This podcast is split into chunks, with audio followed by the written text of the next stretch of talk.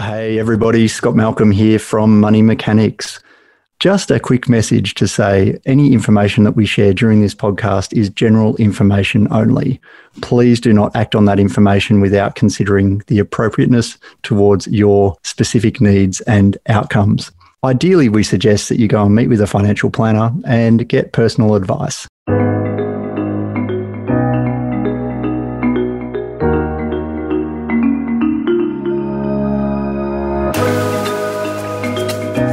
Hi, folks. Welcome along to another episode of Looking Under the Hood. I'm Scott Malcolm, and we're here to unpack the money stuff. Today, we are talking that really exciting subject of insurances. How insurance policies work and what you should be covered for can often be overwhelming. Today, I'm joined by Catherine Hayes from Hayes & Co. Insurance Services in Canberra, but also one part of the Money Madams podcast. I'm uh, I'm actually feeling a little bit excited that Catherine's agreed to come and talk to me. Welcome along, Catherine. I'm very excited to be here, and I do think insurance is exciting, but I don't think most people think that. But you know, I like to nerd out on insurance. That's my thing. finance geeks unite. I think, um, yes. yeah, having having the right framework in place is is so important. What's one of your early happy uh, memories when it comes to the money stuff? When I got given this question, I actually had a little bit of a downer moment because it made me think all about my money memories. And when I was a child, most of my money memories were actually quite negative. But it wasn't ah. until I was in my early adult years that I actually started to change my beliefs around money. So I was one of those, you know, child of the 80s, and a lot of people were struggling with high interest rates and the like. Mm. And I mm. just saw money as something that people were stressed about. It was struggles, it was all too hard. So that mm. actually gave me the motivation to go, you know what? I want to know how this works. I want to know how to make the most of the money that I do have to earn more, to be in charge of money instead of money being in charge of me. And it was in my early 20s when I saved up enough money to fulfill my goal of going to live in France for six months to learn the language over there. So that ah, was Enchanté. like yes, bien, so bien. yeah, ça va. And um, I just loved that. And I, uh, that was a really big empowerment moment for me. Especially when I came back and people were saying, oh my gosh, I would love to do something like that. And I would turn around and say, well, why don't you just do it? And they're like, no, I hmm. can't. And then I realized that through the exercise, I'd changed my money set about what I could achieve if I put my yeah. mind to it on my goals. You've also uh, now learned the two uh, words that I know in French, so uh, please don't uh, think that I know more than that. But um... well, I have lost a lot of the language, but you know, I've still got the basics. Yeah, there. oui, ça va, ça va bien. That that can go on forever, can't it? Ça va bien, pas mal. Comment ça va? so let's get on to that exciting topic of insurance today. People have probably, and I looked at their super statement and gone, "Ah, oh, what's what, life insurance?" And and look, we are talking about life insurance today, not not general insurances, but uh-huh. how does it work? Okay, well, the first thing is, you know, if people are even reading their superannuation statements, that's always a good start. Wow, it really yeah. surprises yeah, yeah, me that people true, who true. don't even know what's in there. so, um, so life insurance, it, it's in its simplest form, is a lump sum that is paid to you to sort out your financial issues or to alleviate your financial issues when something bad happens to you. And, you know, to make it confusing, when we say life insurance, that refers to two things. There's an actual product called life insurance, which pays you out when you die or you're terminally ill, but it also refers to the broad suite of insurances that are available mm. to protect your life, whether it's income protection or trauma or permanent disability. So it's a bit of a broad base, that one. What are some of the like the history of industry? I know you're involved with a few of the, the working groups and things, but we, have seen a bit of change over the last few years. So mm. in, in that lump sum space, I guess it's it's often quite easy because you're either alive or you're dead. Um, yes. Although I recall there was that case of that that couple over in uh, the UK a few years ago where uh, the husband apparently died, but then turned up in Spain or something, um, and then the wife moved, yeah moved, moved, over there, and they got this mm. massive insurance payout that was later uh, taken back from them. So, what what do the other insurances do? So, you talked about trauma and and TPD, and then income protection. That's right. So, life insurance being the one most people are familiar with, as I said, you pass away or you're terminally ill, which means you might have less than 12 or 24 months to live.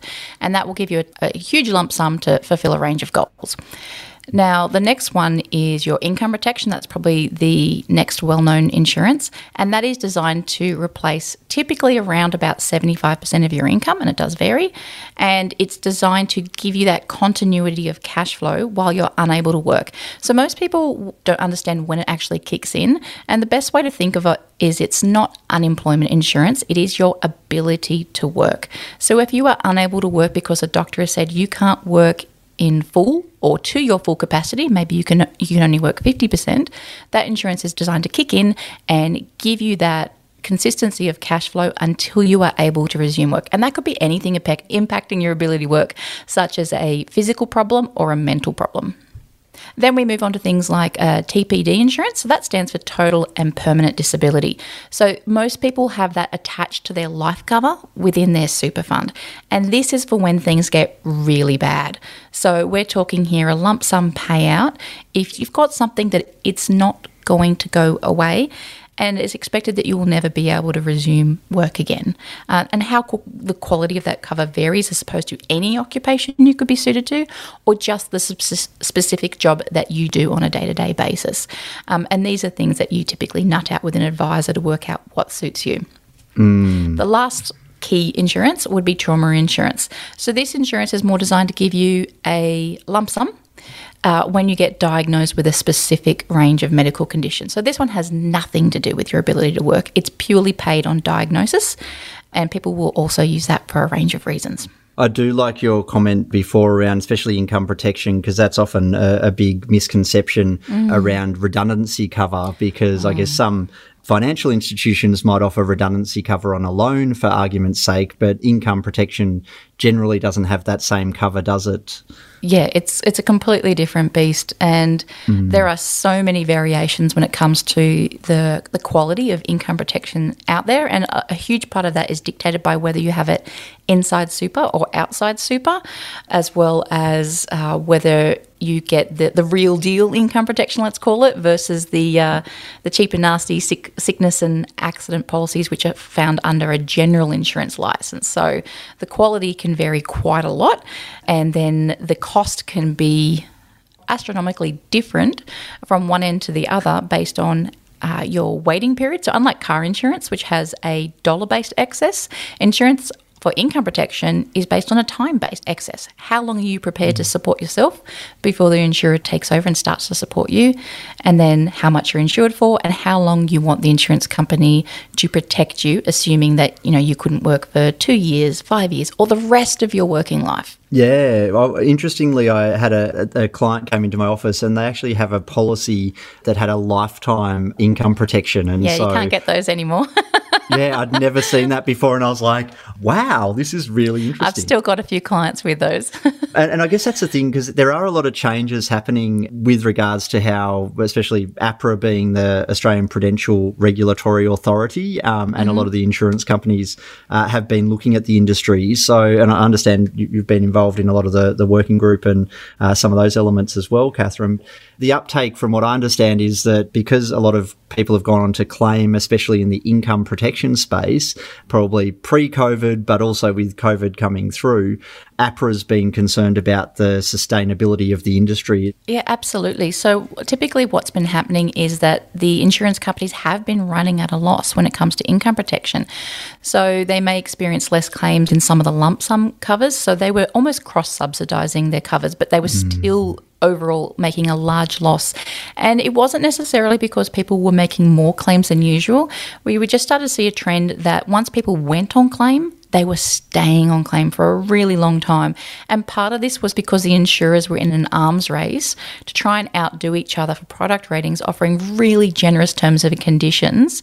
And then the benefit of these retail policies that you typically get through an advisor is that once you receive the terms and conditions, the insurer can't actually take away any of those terms and conditions.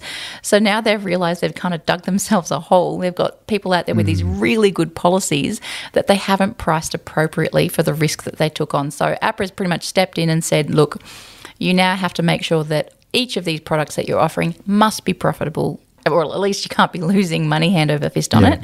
And part of forcing their hands to do that is also limiting or saying that we want you to offer less generous products, which I think is crazy because one of the things we had in the lead up to the Royal Commission was the government bodies digging at insurance companies saying that I'm sorry, but we think you need to update your definitions and make them generous. And now they're turning around only a few years later saying, we think your definitions are too, too generous, generous and we want you to water them down. And it's like, come on, like a bit of whiplash there, you know?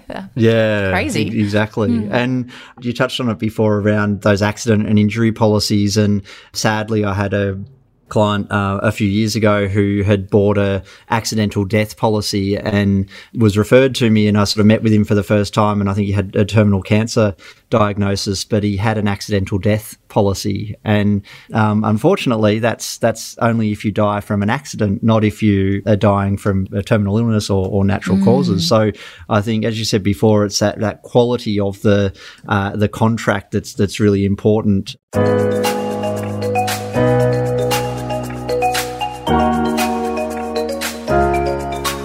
In your humble opinion, Catherine, mm-hmm. what is the most important insurance that people should have? Well, out of the four that are there, for me, I would say my favourite is income protection insurance. Life insurance, I think, is really important too. But at the end of the day, generally, the person who is insured for life insurance is not around to experience the benefits of it. So, mm. so I'm going to say income protection simply because when you think about it, your income is probably the biggest asset that you own. So let's say when you think about what you're earning, so let's say you're a 30 year old, you're expecting 30 years in the workforce, and let's say you're averaging 100K over that 30 years. That's a $3 million asset before looking at inflation and pay rises and other things. That's $3 million that you will earn, and it would likely be more than that. So when you take out income protection insurance, you're insuring that $3 million asset. So when you think about the premiums that you pay for it, and they're tax deductible, generally speaking, it's actually pretty cheap to insure that major asset. So if I was driving a $3 million car or lived in a $3 million home, you would absolutely bet your bottom dollar that I would be insuring that in case I lost it because that would be really hard to come back from. Mm. And people people don't think about it, do they? No, they don't. And if you don't have that, what's the alternative? You know, we're talking Centrelink. If you can get it, because maybe you've got a partner, that might mean that you can't get it. And mm. you know, it's really hard. To, you think about the mortgages that are out there and the home prices. If you don't have an income stream, being able to do all those things that most people dream about pretty much becomes off the table. You won't, you know, if you're on a long term income protection claim, all of that future, the possibilities just fizzles out and disappears. And that's not a good place to be in. So I really like income mm. protection mm. for maintaining that that financial independence. And then life insurance is probably my second favorite because just of how important it is, because that's also the scenario that you're protecting the people that you care about. So rather than being life insurance, I think of it as love insurance. It's saying to somebody, oh, no matter what happens, I really like me, that. Yeah. Can we sit with that? Love insurance. Yeah, well, I would love to say I was one who came up with that, but it was actually one of the insurers. They put out a brilliant campaign and I loved it. And it was just saying, it was talking about making a commitment that no matter what, um, I will be there to support you, even if I can't be there in person. And that's what it is, whether it's to your children, to your spouse. You can't take away the, fi- the emotional pain of what's happened, but you can take mm. away the financial pain. Yeah, definitely. And I have often said to clients, you've probably experienced the same thing. First time you meet them sitting in the office, and one said to me, Oh, my wife's just passed away, and we've got young, two young children. I'm just trying to navigate what we've got and where things are at. And, and thankfully, um, in this situation, the wife had had insurance built into the superannuation. But if it had been the other way around and the wife had been sitting there, then the, the husband hadn't had as, as much cover in place. And I think that's the important thing in just building out your framework, making sure you understand what your backup plan is so that it is just about giving your, your family members that, that stability and certainty if the worst did happen. And, yeah, and giving them space and time to grieve. And and some of it takes seeing the situation being lived out. I had a, a case a couple of years ago where um, we had the terminal insurance paid out, and normally that's paid when they, the doctors think you've got less than a year or two to live. This guy ended up living mm. for five years Now, because he knew he was going to die, he wanted to enjoy the time he had left. I mean, who wouldn't, mm. you know? You want to make memories with the people around you. And for me, that's when I started changing the strategy around how much we set aside for different things because it was really hard watching the couple become stressed out with each other because he was spending money because he was going to die and she was wanting mm. him to slow down because he was spending money that she needed to live. So ever since then with clients, wow. I use that story to say, if this happens, we need a separate amount that you can use to go make memories and live life the way you choose without ever feeling stressed or worried that all these other goals you had for when you are gone, without knowing that they're going to be put at risk from us doing this. And uh, these days, about half of the life insurance claims I have are ter- terminal illness benefits. So it's um, it's not that drop of the hat all the time. Yeah. I also love trauma insurance. I probably have way too much of it for myself. But one of the reasons I love trauma insurance is because it's a lump sum that's paid out. It's paid out probably quicker than any other type of insurance because it's not looking at your ability to work. It's just let's say you get diagnosed with cancer, it's basically just sending in the the medical reports to the insurer and then going, "Do you have this condition? Is it covered by your policy?" And then you get that, you know, generally like it's a tax-free lump sum to use as you see fit. And people will use that for a range of reasons, but it's that immediate stress reliever. And it's mm. amazing how people's medical, their prognosis can improve when you take away stress. Uh, or if it means the ability for a spouse to cut back their hours to be with that person no matter where they are, or to, in some cases, access treatments that your doctor might say, look, there is this option, but it's you know it's not covered under PBS, and or you may have to fly overseas to get this treatment. To be able to say, yes, I'm going to do that, and money's not a problem, that's really freeing. So I really like to see that because life insurance is important. But even though you're giving that money, there's not really any happiness in that moment. Things like hmm. a trauma insurance payout gives people more hope. Yeah, definitely. And look, I- I, think I'm guilty as charged as well with having probably a little bit too much trauma insurance, but Yep. uh, maybe that, that comes with uh, our- lives in the industry and uh, and hearing horror stories. Oh, that's it. And, you know, I'm a little bit weird about this kind of stuff because there are conditions in there. Once again, they are so generous. And I'm a redhead and uh, I did not have a sun smart childhood. So, um, so I fully expect, at the very minimum, to have a partial claim because that's what people don't realize that a lot of good, the more comprehensive contracts, they will give you a payment for a partial or a low grade cancer event. Um, so for me, you know, there's a little part of me that's a little bit weird that just goes, I wouldn't mind just a little bit of that, something highly treatable, you know, and, you know, I could have a lot of fun with that. For people listening who might have, say, default covering in place, and I think you've touched on a few times, going to an advisor, getting advice from people is is often a, a good avenue, and, and I definitely support that as well. But what if people have got default cover in place through super or, or otherwise, uh, or they've answered a phone call from their bank uh, or credit card provider and uh, signed up for a policy? What should they look at? Just even hearing that scenario, I hear it all Have the I time. triggered you? Have I know triggered you? you have. I just like I feel this like sense of dread and just spreading across my chest, just because of people really don't understand some of the limitations and the dangers. So there's nothing more dangerous than thinking that you're protected when you aren't. A really mm. good case study is with COVID. There's been a lot of people not working. So, one of the dangers when you have the entirety of your income protection through super is that not only do you have to meet the insurance policy conditions, which, when it's held through super, are greatly watered down for something that you would alternatively have set up through an advisor, you also have to meet the superannuation laws to get that money out of the super environment. So, one of those rules is that a super fund can only release to you what you were earning at the time of claim.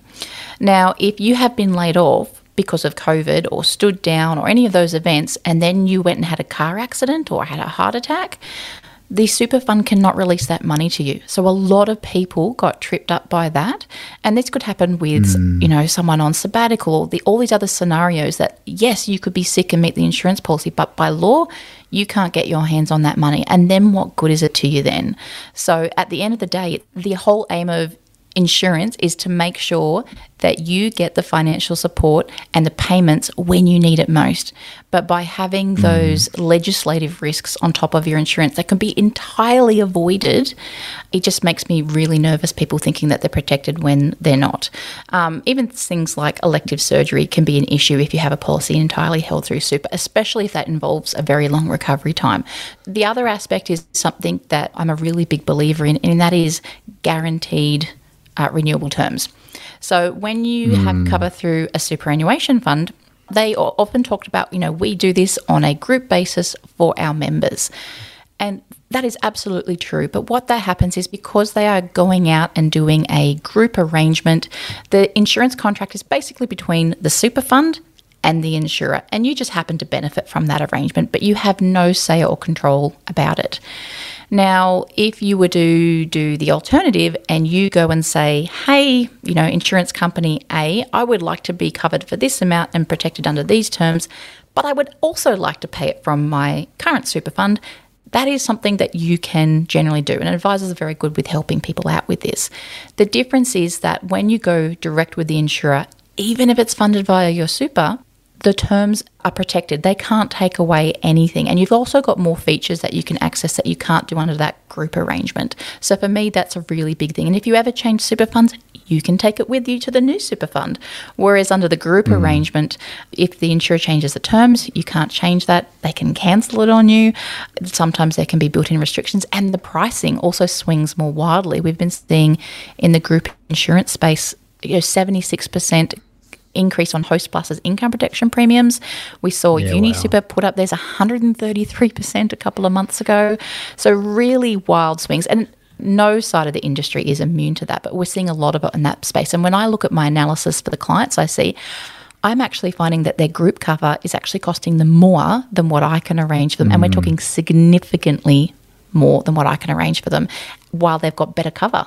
The strategy is so important. Mm. I saw a few of the insurance ads the, the other day. I, I, don't often watch commercial television. I, I, often stream everything, but one of them was like the, the heteronormative couple sitting there and having the conversation going, Oh, honey, we really need to think about this. Oh, we'll just call real insurance, babes. It'll be fun. Yeah, it's um, so simple. and yeah, it's so simple, simples, but mm. uh, you don't get advice. And I, I guess that's my, my problem with some of those things. How much cover do you need? What do you need? Yeah, those ones drive me nuts. And I tell mm. people that they say yes, we guarantee to insure you. I think it's better to describe it as yes, we guarantee to take your money, but we will work out if you're ever insurable when it comes to claim time. Whereas the policies mm. advisors help their clients with, you know, yes, it takes longer to set it up, but we go through the process of establishing what your health looks, your occupation, and your pastimes. And if the insurer has an issue with it, where they say, look, we've looked at this part of your health history or your pastime, and we're not quite prepared to insure this, but we'll cover everything else. You walk into it eyes wide open, knowing what you're covered for or what you're not.